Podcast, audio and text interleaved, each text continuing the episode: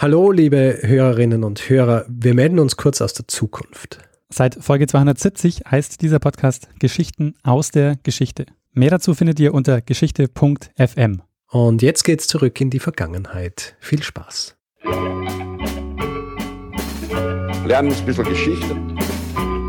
Lernen ein bisschen Geschichte, dann werden Sie sehen, Herr Reporter, wie das sich damals entwickelt hat. Wie das sich damals entwickelt hat. Hallo und herzlich willkommen bei Zeitsprung Geschichten aus der Geschichte. Mein Name ist Richard. Und mein Name ist Daniel. Ja, und wir sind zwei Historiker. Wir erzählen Woche für Woche eine Geschichte aus der Geschichte. Anekdoten, äh, vergessene, manchmal nicht so vergessene Ereignisse, alles was eben irgendwie interessant ist und sich äh, gut in eine halbe oder dreiviertel Stunde verpacken lässt oder? Daniel? Jetzt sind wir schon bei einer Dreiviertelstunde, gell? Ist lustig. Ja, ja. Wir haben ja mit 10 Minuten angefangen, dann so 15, 20 und jetzt sind wir, die halbe Stunde haben wir jetzt schon so etabliert. Wir haben ja bei uns im Backend, sehen wir ja äh, Durchschnittslänge unserer mittlerweile 81 Folgen.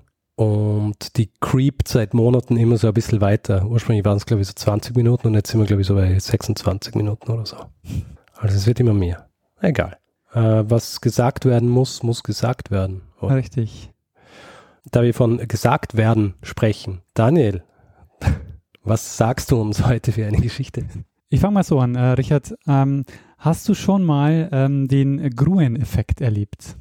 Gruen? Den Gruen-Effekt. Grün-Effekt. Ja, aber ja, also grün, aber man spricht den eigentlich grün. Also nach dem, äh, nach dem. Also ist so Doppel, Doppelpunkt auf dem E, oder? Äh, nee, ist keiner, aber er selbst hat sich auch so ausgesprochen. Ah. Äh, ich weiß nicht, vielleicht. Äh, aber wenn, dann habe ich wahrscheinlich nicht gewusst, dass man so nennt. Das äh, kann gut sein. Also du hast noch nie von dem Gruen-Effekt gehört. Mm, nein. Er ist benannt nach dem Viktor Gruen. Okay. Der Gruen-Effekt, der wird auch manchmal Gruen-Transfer genannt, ähm, ist der Effekt, den du hast, wenn du ein Einkaufszentrum betrittst. Daniel. Ja. Du erinnerst dich, dass du schon mal was über, Einka über Einkäufe gemacht hast. Ja. Hast du jetzt nicht einfach die gleiche Geschichte nochmal genommen und wirst sie neu erzählen? Äh, nee, das ist quasi die Anschlussgeschichte. Ah. Wir haben uns bei ähm, mit dem ersten Selbstbedienungssupermarkt der Welt unterhalten. Und der Vereinzelungsanlage, oder wie war das? Richtig, genau, die, die Drehkreuze als Vereinzelungsanlagen.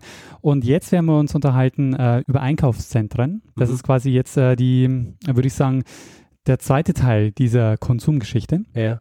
Der Gruen-Effekt ist also ähm, von, wird von Psychologen der Effekt bezeichnet, wenn du in ein Einkaufszentrum gehst und dort von dem Ganzen, also von dem Kunstlicht, von den Hintergrundgeräuschen, von ähm, dem, von allem, was dich so umgibt, ähm, wenn du da eigene Verhaltensweisen annimmst, äh, die dich zum Kaufen anregen sollen. Äh, woran man den äh, Gruen-Effekt erkennt, ist ein abwesender Blick, langsamere Gehgeschwindigkeit, herabgesetzte Widerstandsfähigkeit gegenüber Manipulation und ähm, der Effekt ist quasi so, die Einkaufszentren, die sollen dir eine möglichst abgeschlossene Welt ähm, als, als möglichst abgeschlossene Welt entgegentreten, in der du, in der du quasi deine eigene Zeit erlebst, wo du halt ähm, quasi total abgelenkt wirst und quasi so reinkippst.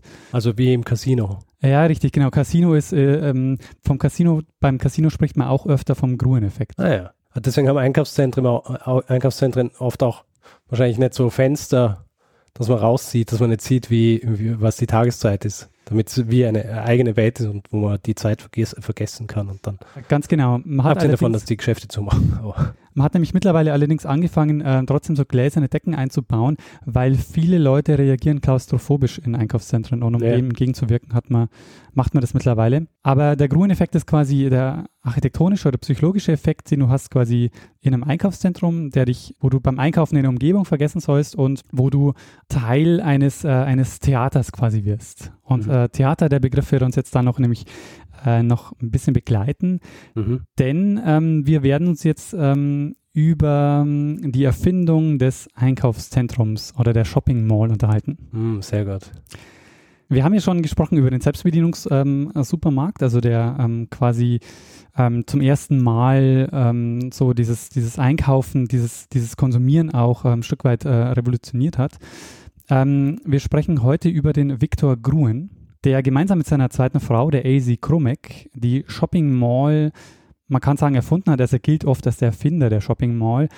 Ähm, er hat auf jeden Fall diese, diese Entwicklung ganz massiv und wesentlich mitgeprägt. Also unter Architekten ist er sehr bekannt. Also wenn du jetzt einen Architekten fragst oder eine Architektin, kennst du Viktor Gruen, werden die höchstwahrscheinlich sagen, ja klar, also Viktor Gruen ähm, ist, äh, gilt quasi so mit, ist wahrscheinlich einer der erfolgreichsten Architekten des 20. Jahrhunderts. Okay. Das heißt, der, der Gruen selber ist kein, äh, ist kein Psychologe, sondern Architekt.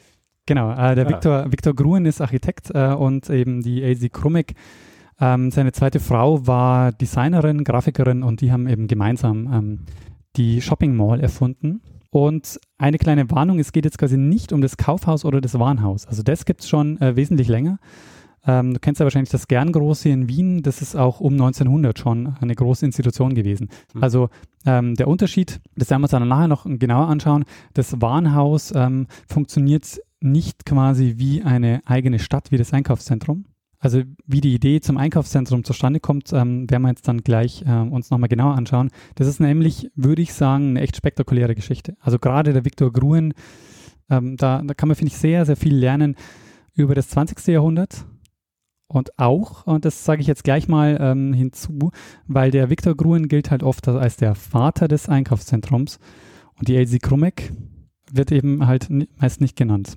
Ah, wird gar nicht genannt. Wird gar nicht genannt, ja. Ach. Und wir werden auch gleich, äh, wir werden auch nachher sehen, warum das so ist. Es hat nämlich auch ähm, Gründe, die ja, die so ein bisschen auch äh, erklären, wie die 50er und 60er Jahre funktioniert haben. Zunächst mal zum Viktor Gruen. Ja. Viktor Gruen gilt als einer der erfolgreichsten Architekten des 20. Jahrhunderts und er hat echt einen wahnsinnig spannenden Lebenslauf.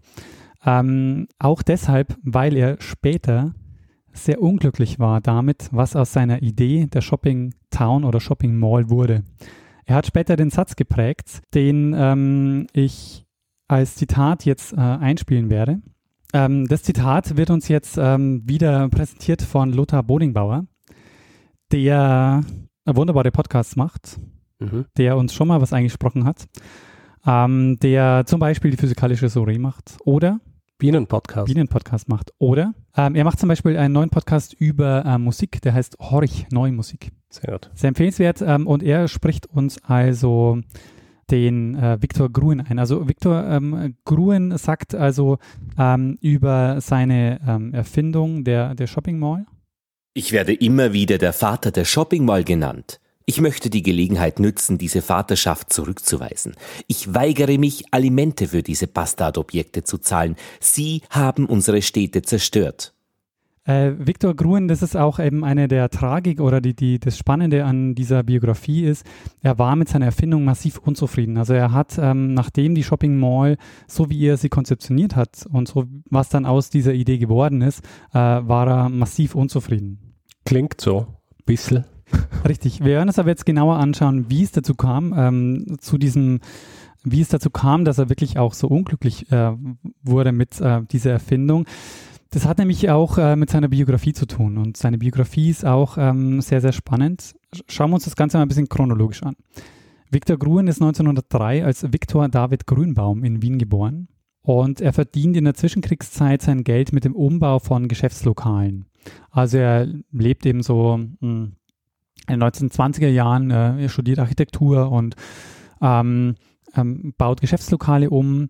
Und was ihn auszeichnet, ist, also das, was er, ähm, wie er die Geschäftslokale umbaut, ist, dass er ausgedehnte Schaufenster baut und große Glasflächen einsetzt. Das ist so sein Markenzeichen. Mhm. Und er versucht, den Verkaufsraum als Bühne des urbanen Lebens zu verstehen. Also das ist so die Idee, die bei ihm dahinter steht. Und ähm, sein bekanntester Umbau ist 1936 ein Geschäftslokal, bei dem er dann das Geschäftslokal sogar ein Stück zurücksetzt, um so einen kleinen Arkadenraum zu schaffen.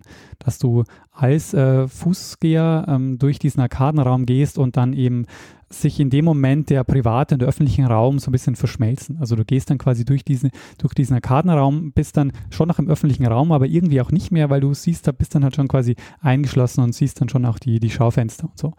Die Sache mit der Bühne, die lag bei ihm noch ein bisschen äh, woanders, denn am Abend hat er sich engagiert beim äh, sogenannten politischen Kabarett. Ähm, das Sagst war, du Kabarett? Bist du jemand, der Kabarett sagt? Ja, sag mal Kabarett sagen. Äh, ich würde Kabarett sagen. Ja, aber nur, wenn man es auch so, so schreibt, oder? Ich sage immer Kabarett. Ich sage jetzt einfach mal äh, er hat sich, also das heißt auch das politische Kabarett oder das heißt das politische Kabarett, aber er weiß es nicht. Ähm, er hat es jedenfalls moderiert und es wurde dann 1934 verboten. Und ähm, dieses, ähm, diese Veranstaltung war sehr sozialdemokratisch geprägt. Und äh, er hatte auch früh schon äh, sehr engen Kontakt zur Sozialdemokratie, was uns dann auch später nochmal begegnen wird, weil er natürlich ein Freund von Bruno Kreisky war. 1938, also 34 wird ähm, das politische Kabarett, das politische Kabarett verboten. Und ähm, er muss fliehen 1938 und zwar gelingt ihm die Flucht ähm, aus Österreich oder aus Wien nur ähm, über eine sehr spektakuläre Aktion, nämlich er war unterwegs und bekommt die Nachricht, dass die Gestapo schon in seiner, in seiner Wohnung steht. Mhm. und ähm, er, er muss quasi sofort aufbrechen und er hat dann wahnsinniges Glück, weil es gelingt ihnen, dass ein, ein Freund, ähm, der verkleidet sich mit einer SA-Uniform und ähm, schafft es damit, ähm, sie über die Grenze in die Schweiz zu bringen. Und äh, durch diese Aktion ähm, war er quasi erstmal in der Schweiz und äh, kommt dann äh, über die Schweiz dann nach New York. Angekommen in New York ähm, beginnt er sofort sich zu vernetzen. Also er ähm, baut dort dann die Refugee Artist Group auf am Broadway und also es äh, geht zunächst mal eher wieder in Richtung, ähm, in Richtung Bühne. Und ähm, mit der Zeit aber ähm, beginnt er wieder ähm, Architektur zu machen und ähm, baut sich da also auch äh, so ein Netzwerk auf und er schafft es dann innerhalb kurzer Zeit, dass er wieder Aufträge bekommt äh, und eben wieder Geschäfte umbaut. Und gemeinsam mit Azy Krumek, die, das wird äh, seine zweite Frau, also er flieht mit seiner ersten Frau, aber äh, lernt dann in New York die Azy Krumek kennen und ähm, heiratet sie dann und eröffnet ein Architekturbüro, äh, Gruen und Krumek. Sie war also Designerin und hat also die ähm, die Designs gemacht, hat äh, also Gestaltung übernommen und er hat also die Architektur übernommen. Und ähm, also dieses Architekturbüro erhält dann einen ersten großen Auftrag, nämlich eine Boutique auf der Fifth Avenue zu gestalten. Das mhm. war so wirklich ähm, dann ein großes Ding gewesen. Und seine Idee war es hier ein offenes Atrium in, ähm, zu bauen, wo man quasi so als gehetzter Fußgänger dann ähm, sich wie so ein, so ein Auffangbecken sammeln kann und, ähm, und dann quasi sich dem, sich dem Einkaufen hingeben kann. Auch da wieder viel Licht, viel Glasvitrinen und so, mit dem er da gearbeitet hat, eben indem er versucht hat, äh, das Ganze so als Bühnenraum zu, ähm, zu verstehen. Dann geht er noch einen Schritt weiter, denn er merkt, wie in den USA die, ähm, die Städte und die Suburbs funktionieren. Und er merkt, ähm, er nimmt also diese Idee, die er aus Europa hat, die er aus Wien kennt, wo du so einen Stadtkern hast, so eine Innenstadt, wo, ähm, wo du sehr viel Leben hast, wo du Geschäfte hast, wo du soziales Leben hast. Ähm, und diese Idee nimmt er dann mit in die USA und denkt sich, genau das müsste man doch eigentlich in den Suburbs auch etablieren. Das ist ähm, so die grundlegende Idee, die er zunächst mal hat ähm, mit der sogenannten Shopping Town. Mhm. Gemeinsam mit ähm, AC Krumek schreibt er dann so einen Artikel, der so maßgeblich wird. Also so, das ist so quasi so ähm, der Artikel, in dem quasi die ganzen Ideen schon mal ähm, schon mal drinstecken, aber es dauert dann noch ähm, einige Jahr, Jahre und Jahrzehnte, bis er das dann auch tatsächlich umsetzen kann. Und zum ersten Mal umsetzen ähm, kann er dann seine Idee äh, in den 1950er ähm, Jahren. Also das nochmal so zusammengefasst. Seine Idee war es, das europäische Stadtzentrum zu übertragen als Art ähm, ja, urbaner Marktplatz, so als, als Vorbild quasi und das in die Vorstadt zu bringen. Und ähm, für ihn war es ganz wichtig, dass es kommerzielle und soziale Räume gibt, die man da, ähm, die man da hat und integriert. Also da sollten auch Kindergärten, Theater und kulturelle Einrichtungen mit dabei sein. Es sollte auch ein sozialer Raum sein und nicht nur ein kommerzieller Raum. Das erste Mal, dass er das umsetzen kann, war in Detroit. Ähm, er baut dort ein Kaufhaus um er erweitert da die Idee des Arkadenhofs, die er vorher hatte, nochmal äh, komplett. Es gab, ähm, ja, so wie man das heute eben aus Shopping Malls oder aus Einkaufszentren kennt, es gab Bänke, Brunnen, Skulpturen, neben den Geschäften dann auch Einrichtungen, Kindergarten, Konferenzräume. Insgesamt bestand das Ding dann aus 100 Geschäften. Und ähm, das sogenannte Northland Center in Detroit nannte er und eben ähm, wird von vielen als das erste Einkaufszentrum der Welt bezeichnet. Wie ist das Northland? Northland Center. Okay. Das erste Einkaufszentrum der Welt hat er eröffnet 1954 in Detroit. Zwei Jahre später baut er dann die nächste ähm, Eskalationsstufe, will ich es mal nennen, äh, von so einem Einkaufszentrum. Denn jetzt ähm, Ähm, bei dem Northland Center war es noch so, das war ein erweiterter Arkadenhof sozusagen. Ähm, und jetzt baut er eine voll klimatisierte, geschlossene Variante in äh, Minneapolis auf zwei Etagen. Das heißt Southdale und ähm, ist auch wieder davon geprägt, aus diesem Mix von kommerziellen Angeboten und dann eben auch ähm, kulturellen Einrichtungen weil es genau eben dem entsprach, was er sich gedacht hat, das suburbane Gemeinschaftsleben zu stärken, nicht nur diese riesigen Felder von Einfamilienhäusern, sondern ähm, dass du wirklich das, was du in halt in der Innenstadt hast, dass du halt mhm. da einfach ein gewissen, gewisses Leben ähm, etablierst. Äh, in diesem Minneapolis ähm, Einkaufszentrum entsteht dann auch der Gruen-Effekt, denn ähm, äh, Psychologen ähm, fanden dieses äh, Einkaufszentrum sehr spannend und haben also versucht herauszufinden, welche Wirkung denn ähm, dieses Einkaufszentrum auf die Leute hat, die, die, dort, ähm, die dort einkaufen.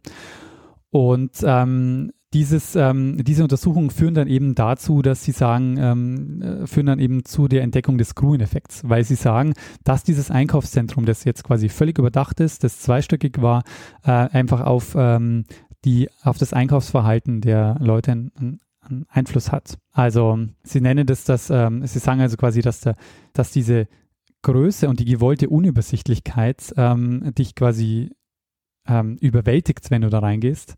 Und dadurch vergisst du deine ursprünglichen Ziele und bist dann quasi, ähm, wirst zum Spontankäufer und wirst dann, ähm, wirst dann quasi, äh, kannst dann leicht manipuliert werden. Mhm. Ich, wir hören uns jetzt mal in einem etwas längeren Einspieler, der ähm, so knapp drei Minuten dauert, äh, den Viktor Gruen selbst an, wie er in relativ späten Jahren ähm, die, diese Entwicklung zum Einkaufszentrum äh, beschreibt. Also ähm, er erzählt hier also, wie es dazu kam ähm, und welche Idee dahinter steckte bei diesen beiden Einkaufszentren, also dem Northland Center und dem äh, Einkaufszentrum in Minneapolis.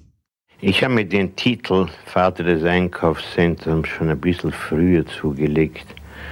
Und zwar 1943, als ich einen prophezeischen, prophetischen Artikel schrieb für eine Architekturzeitschrift über das Bauen nach dem Krieg. Und damals habe ich gesagt, dass das integrierte Einkaufszentrum, und zwar das multifunktionelle Zentrum, der Bautyp der Zukunft wäre. Das erste Mal, dass ich ein wirklich großes bauen konnte, war in, in, in 1954 Northland in Detroit. Und das war ein sehr großes Zentrum, aber mit offenen Fußgängergebieten. In 1956 wurde ich dann nach Minneapolis berufen und eingeladen, dasselbe dort zu machen, habe aber gefunden, dass wegen des dortigen Klimas, es hat fürchterlich kalte Winter und sehr heiße Sommer und im Frühling und im Herbst regnet es, sich offene Fußgängergegenden nicht eignen würden. Von da an hat es zehn Jahre gedauert, bis andere Leute das nachgemacht haben. Und dann ist es wie eine Krankheit losgebrochen. Und man hat die geschlossenen Einkaufszentren sogar dort gebaut, wo es klimatisch vollkommen unnötig gewesen wäre. Mit anderen Worten, wo, das, wo die Wetterbedingungen sowieso sehr angenehm waren. Und dieses Beispiel, das natürlich von Spekulanten aufgenommen worden ist, weil es ungeheure Erträge gebracht hat. Das wurde leider nach Europa verpflanzt. Ich habe versucht, es zu bekämpfen und habe versucht, den Leuten zu sagen, Amerika soll man kapieren und nicht kopieren. Leider wurde es nur kopiert, wie in vielen anderen Dingen. Meiner Ansicht nach hat das Einkauf, das große peripheral gelegene Einkaufszentrum heute keine Zukunft mehr. Und zwar hauptsächlich deshalb, weil es auf Öl gebaut ist. Das heißt, das, Einkaufs-, das große Einkaufszentrum, das außerhalb der Stadtgrenzen liegt, ist ja vollkommen vom Automobil abhängig. Und solange Ölpreise steigen oder falls Öl rar werden sollte oder falls Benzin einmal rationiert werden sollte, hat, dieses, hat diese ganze Building-Tippe jede Daseinsberechtigung verloren. Wann war denn das? 70er? Naja, das war in den 70ern. Also Ölkrise und solche. Genau, das ist da deutlich rauszuhören. Ähm, worauf ich jetzt zunächst aber nochmal raus will, ist, ähm, wenn du ganz am Anfang gehört hast, er hat sowas gesagt wie, er hat einen prophetischen Artikel geschrieben, in dem er das schon ähm, prophezeit hat, äh, in dem er quasi das, die Shopping Mall erfunden hat. Ja. Äh, den Artikel hat er gemeinsam mit AC Krummick geschrieben. Ja. Ähm, je, je älter er wurde, äh, desto weniger ähm, wurde AC Krummick äh, erwähnt. Äh, sie haben Aha. sich dann auch später scheiden lassen. Und ähm, das ist so, also dieses Konzept hat er gemeinsam mit AC Krummick 1943 eingereicht. Ähm, bei einem Wettbewerb, da ist es entstanden. Ähm, sie bekommen Das ist dann der Artikel, den du angesprochen hast. Genau, oder? genau, Am das ist der Anfang. Artikel, den ich Ja. angesprochen habe, den auch er quasi erwähnt. Ähm, und äh, sie bekommen dann zwei Kinder. Ähm, sie zieht sich dann quasi aus dem operativen Geschäft raus. Mhm. Ähm, und er war dann viel unterwegs, macht eben Karriere. Also ähm, was, was dann quasi passiert ist, nachdem diese beiden Shopping Malls gebaut werden, bauen die wirklich eines nach dem anderen. Also der ist wahnsinnig erfolgreich dann zu dem Zeitpunkt. Nach einigen Jahren trennen die sich. Und ähm, sie spielt dann in seinen Erzählungen immer weniger eine Rolle, bis er sie, wie man in diesem ähm, Ausschnitt gehört hat, ähm, komplett weglässt. Mhm. Und äh, dieses Architekturbüro, das ich genannt habe, das am Anfang eben Gruen und Krummeck hieß, ähm, heißt dann irgendwann nur noch äh, Gruen, ähm, Gruen Associates. Und äh, ja, es finde ich eine, eine spannende, ähm, Mhm. eine spannende Perspektive auch eben auf diese Zeit. Also, dass sie zunächst mal als gleichberechtigte Partnerin mit ihm dieses Konzept entwickelt und dann eben sukzessive äh, verschwindet. Ja, also das äh, zu, zu diesem Aspekt. Und ähm, jetzt also ähm, zum weiteren Aspekt, den er erwähnt, ja, seine Unzufriedenheit darüber, was mit seiner Idee passiert ist. Mhm. Also die Einkaufszentren werden wahnsinnig erfolgreich, schießen also wie Pilze aus dem Boden. Zu dem Zeitpunkt ähm, bauen die wirklich eines nach dem anderen. Und was eben jetzt passiert ist, dass das, was er mit als, was er als soziale Räume mit eingeplant hat, dann einfach komplett wegfällt. Mhm. Und zwar deshalb, weil ähm, die Einkaufszentren halt ähm, von, äh, von Spekulanten gebaut werden, denen halt äh, im Grunde der Profit am wichtigsten ist Ja. Die Einkaufszentren ja einigermaßen auch teuer sind, also die irgendwo hinzustellen. Und ähm, Und die haben ja, die haben ja in erster Linie Interesse daran, dass die Leute reingehen und Sachen kaufen und nicht, dass sie einfach verweilen, weil es dort so angenehm und so schön ist. Ja. genau. Also die sollen, es soll gerade so angenehm sein, dass man gern von Geschäft zu Geschäft geht äh, o- oder sich dazwischen vielleicht irgendwo im Food Court was holt. Ja. Aber nicht so angenehm, dass man einfach nur herumsteht und äh, froh ist, dass die Kinder im Kindergarten sind ähm, oder so in die Richtung.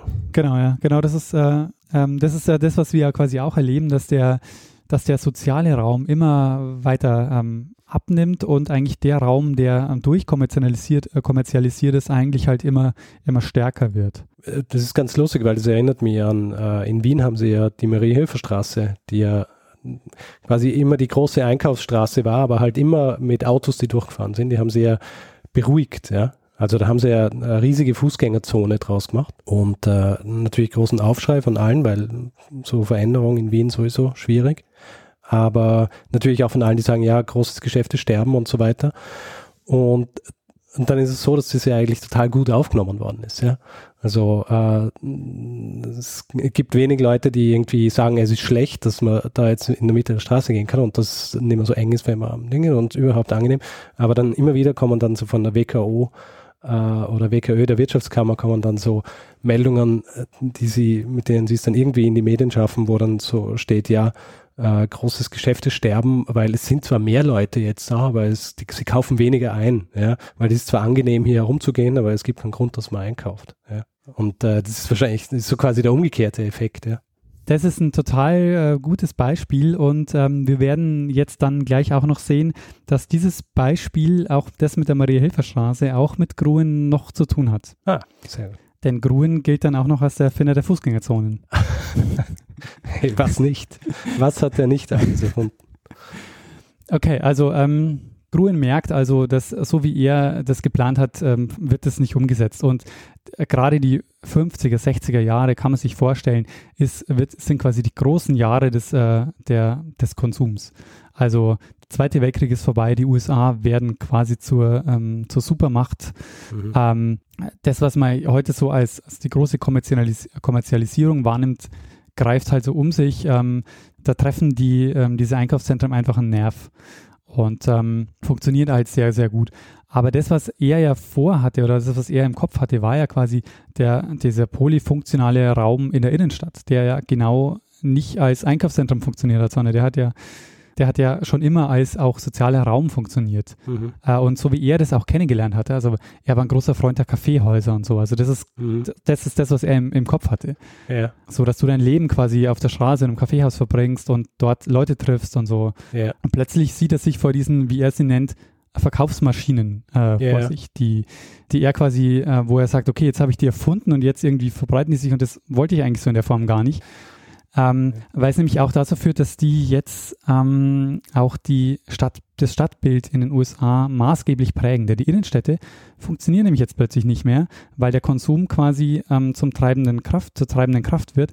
Und ähm, was häufig gesagt wird, ist, dass, ähm, dass es die Idee war, dass das Shopping ins Leben integriert wird und dass aber das Gegenteil passiert ist, also dass das Leben ins Shopping integriert wird bei den Einkaufszentren. Und äh, genau andersrum hatte er es aber vor.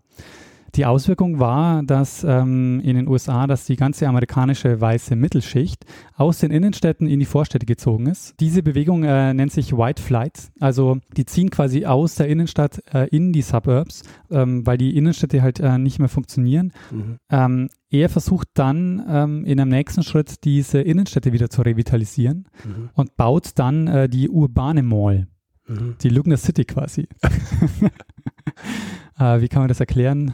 Ja, äh, Lugner kennt man ja wahrscheinlich, der Richard Lugner. Ja. Ja, der hat, ähm, der hat in Wien einfach eine, ein sehr bekanntes, äh, ein sehr bekanntes Einkaufszentrum, das quasi am Gürtel steht, also relativ stadtnah. Mhm. Und ähm, sowas versucht er also dann aufzubauen ähm, oder baut er dann also zum ersten Mal, nämlich die Midtown Plaza in äh, 1962 in Rochester, wo er die urbane Mall quasi erfindet. Mhm. Was ist jetzt genau der Unterschied zwischen der urbanen Mall und Weil die äh, urbane- sie noch? Die urbane Mall ist quasi eine Mall innerhalb der Innenstadt, also in der Innenstadt quasi. Aber hat die gleichen äh, Merkmale wie ein Mall in den Suburbs. Ja, genau. Also auch so abgeschlossen und äh, atmosphärisch und so weiter. nee, bei ihm nicht. Ja, bei ihm ist ja die Idee, dass du da auch ganz viele kulturelle Einrichtungen hast. Okay, aber halt so wie seine ursprüngliche Idee Genau. die, der Mall, die draußen steht. Genau, richtig. Also nicht so die pervertierte Art, sondern Genau, aber einfach nur in die Innenstadt verpflanzt. genau. Okay. In der Hoffnung, damit die Innenstadt auch äh, quasi wieder beleben zu können. Ja. Damit war er dann aber auch ähm, nicht wirklich zufrieden, äh, weil er, ähm, er hat dann immer gesprochen von den super Einkaufsmaschinen,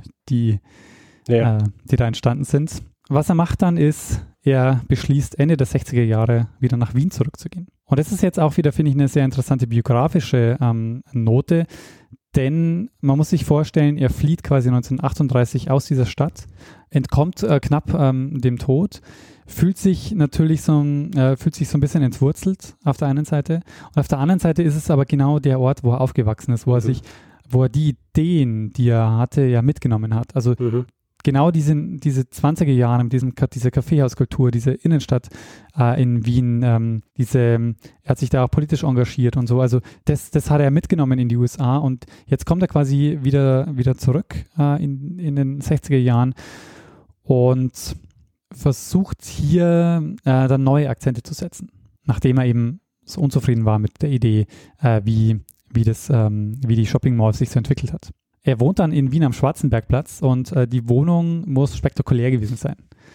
Ähm, Er ist ja mittlerweile steinreich wahrscheinlich. Genau, also hat wahnsinnig äh, viel Geld verdient, ist wie gesagt mit einer der erfolgreichsten oder ähm, ja, mit einer der erfolgreichsten Architekten des 20. Jahrhunderts gewesen, war dann auch in Wien mit ähm, allen befreundet, die Rang und Namen haben, ähm, auch mit ähm, sehr vielen Sozialdemokraten, Bruno Kreisky, ein guter Freund von ihm, auch Heinz Fischer, Bundespräsident AD, ähm, auch ein guter Freund von ihm. Da gibt es ein sehr spannendes Interview, wo er erzählt, wie er beeindruckt war. Er war damals ja noch sehr jung, äh, als er dann auch den, ähm, den Gruen getroffen hat und auch in seiner Wohnung war ähm, am Schwarzenbergplatz. Und ähm, in Architekturkreisen war man allerdings nicht so zufrieden mit äh, der Rückkehr des äh, Viktor Gruen.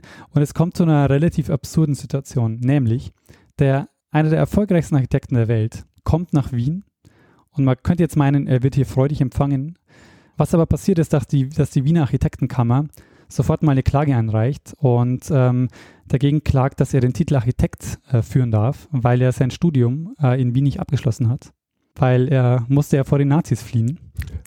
Und ähm, Ah, ihm wurde dann auch tatsächlich der Titel aberkannt und er durfte ähm, sich nicht mehr Architekt nennen, sondern er musste sich Architekt nennen. Also er musste das, äh, seinen Titel mit C schreiben, nicht mit K. und er muss jetzt 10.000 Schilling zahlen an die äh, Architektenkammer. Das ist äh, typisch österreichisch.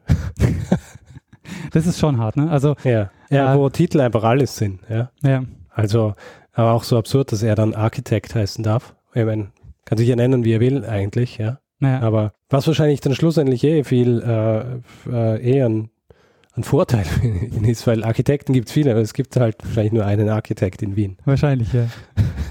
Was halt wirklich ähm, wahnsinnig absurd ist, ne? dass du, er ist ja vor den Nazis geflohen, hat deshalb sein Studium nicht abschließen Ja. können. Das heißt, ähm, man hätte natürlich da, finde ich, auch einfach wahnsinnig guten Schritt auf ihn zugehen können. Naja, aber er hätte ja einfach vorher fertig machen können, bevor er flieht. Ja, ja na, typisch, ja. Ähm, aber es äh, hat nicht ausgereicht, dass er dann wieder zurückgeht in die USA. Dieser Affront. Nee, er hat nicht ausgereicht. Äh, dafür ähm, war ihm dann oder lag ihm dann Wien als Stadt zu sehr am Herzen. Mhm. Vor allen Dingen, weil er gemerkt hat, was denn jetzt diese Mall für Auswirkungen hat auf ähm, seine geliebte Innenstadt. Also Mhm. die Idee, die er mitgenommen hat, die sieht er jetzt bedroht Mhm. durch äh, seine Erfindung, durch die Shopping Malls. Und er sieht also, dass die Innenstadt in Wien auch nicht mehr so gut funktioniert, wie äh, er sie Mhm. kannte. Und äh, hat jetzt, er legt also jetzt seinen Schwerpunkt bei der Stadtplanung. Also Mhm. Stadtplanung wird jetzt ähm, in den 60er, 70er Jahren, also sein, sein großes Ding.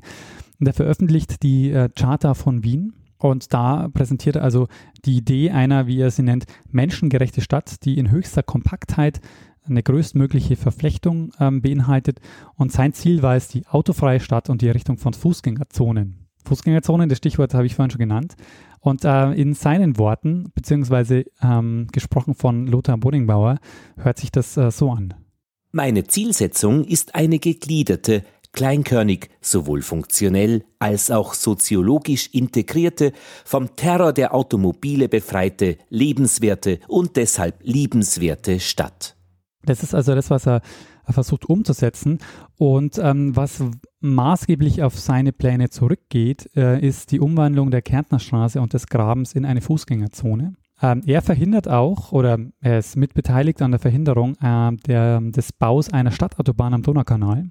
Mhm. Und diese Punkte, die quasi durchgesetzt werden, sind nur ein Bruchteil dessen, was er tatsächlich ähm, versucht hat umzusetzen für Wien. Ähm, nämlich er wollte ein komplettes Autoverbot innerhalb der Ringstraße und wollte dafür Parkhäuser am, äh, am Gürtel und am Ring bauen. Mhm. Und wollte also den, äh, den kompletten Ring äh, autofrei halten. Ähm, ist damit allerdings ein bisschen angeeckt. Also er sagt dann, äh, ein weiteres Zitat von ihm ist, alle Maßnahmen, die ich vorschlug, stießen bei der Stadtverwaltung auf offenen Widerstand. Die Planungsbürokratie bestand aus Spezialisten, die unfähig waren, universell zu denken und an Autoneurosis litten. Ja, ähm, wäre es wahrscheinlich heutzutage ein bisschen einfacher, aber auch nicht viel, weil du hast ja noch immer die Autolobbys, die äh, bei jedem Vorstoß, wenn es darum geht, dass man die Menge der Autos in der Stadt einschränkt, ähm, dann auf die Barrikaden steigen. Das äh, stimmt, ja. Und gleichzeitig sieht man, deshalb habe ich es auch jetzt ähm, gerade vorhin gemeint, ähm, ist es auch ein gutes Beispiel mit der Marie-Hilfer-Straße, weil überhaupt ähm, diese ganzen Fußgängerzonen in den Städten zu etablieren, das ähm, geht quasi auf diese Idee zurück. Also du hast es in, in ganz vielen Städten dann in den 70er und 80er Jahren, wo sich das dann langsam verbreitet.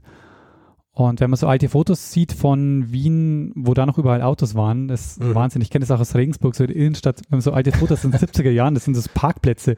Und heute denkst du, Wahnsinn, das, kann das denn Ja. sein? Da hat sich schon wahnsinnig viel getan. Ja. Um das also nochmal ähm, zusammenzufassen, was passiert ist, also ähm, diese tragische Ironie quasi, während er versucht, das europäische Stadtzentrum in die amerikanische Vorstadt zu bringen, dringt quasi später also die Shopping Mall, die er findet, in die europäische Stadt zurück und bedroht dann genau das Modell des urbanen Lebens. Das Aber eben, eben nicht die Art, wie er es eigentlich wollte, sondern die Art, wie es dann pervertiert worden ist von den äh, Profitgeiern genau, aus, äh, aus den USA. genau. Hm. Das ist quasi so die ähm, Geschichte ähm, des Viktor Gruen, der 1980 äh, starb und 1981 wurde dann der Viktor, die Viktor Gruen Gasse eingeweiht, die sich im 10. Bezirk befindet. Im 10. Ja. Ah, deswegen, deswegen bin ich wahrscheinlich noch nie gewesen.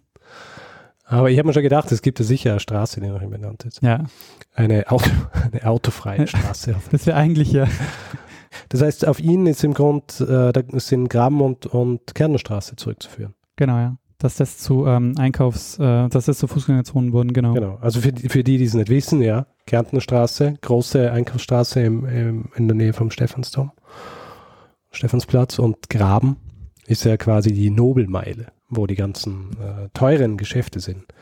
Ich meine, natürlich auch ähm, Konsum, Konsum, Konsum, gell? aber halt auf, ähm, auf eine andere Art und Weise als also wenn du den Graben entlang gehst, dann schaust du in Richtung äh, Hofburg und das ist schon schön. Also andererseits habe ich so das Gefühl, dass so wie er das sich gedacht hat, ähm, hat sich es dann auch nicht wirklich bewahrheitet, auch wenn das Ding jetzt eine Fußgängerzone ist.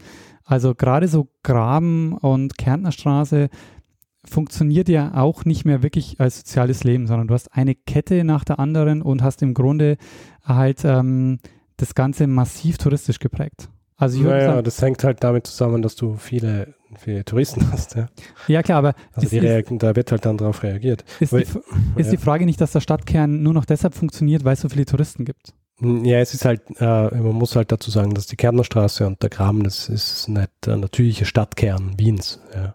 Also äh, interessanterweise, es gibt ja in Wien nicht wirklich so diesen Stadtkern, ja, weil der Stadtkern erste also der erste Bezirk, die innere Stadt, das ist ja nicht, wo sich wirklich so das normale Leben abspielt. Ja, ja genau, das meine ich ja. Du also da, da hast Geschäfte, da hast äh, Büros, da hast äh, schon Leute, die auch dort wohnen, aber nicht der Großteil und halt viele Touristen.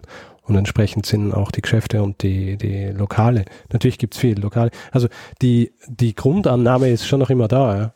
nehme ich an, seine. Also dass du soziales Leben, in dem du Geschäfte hast, in dem du äh, Lokale hast, irgendwie, wo Leute zusammenkommen.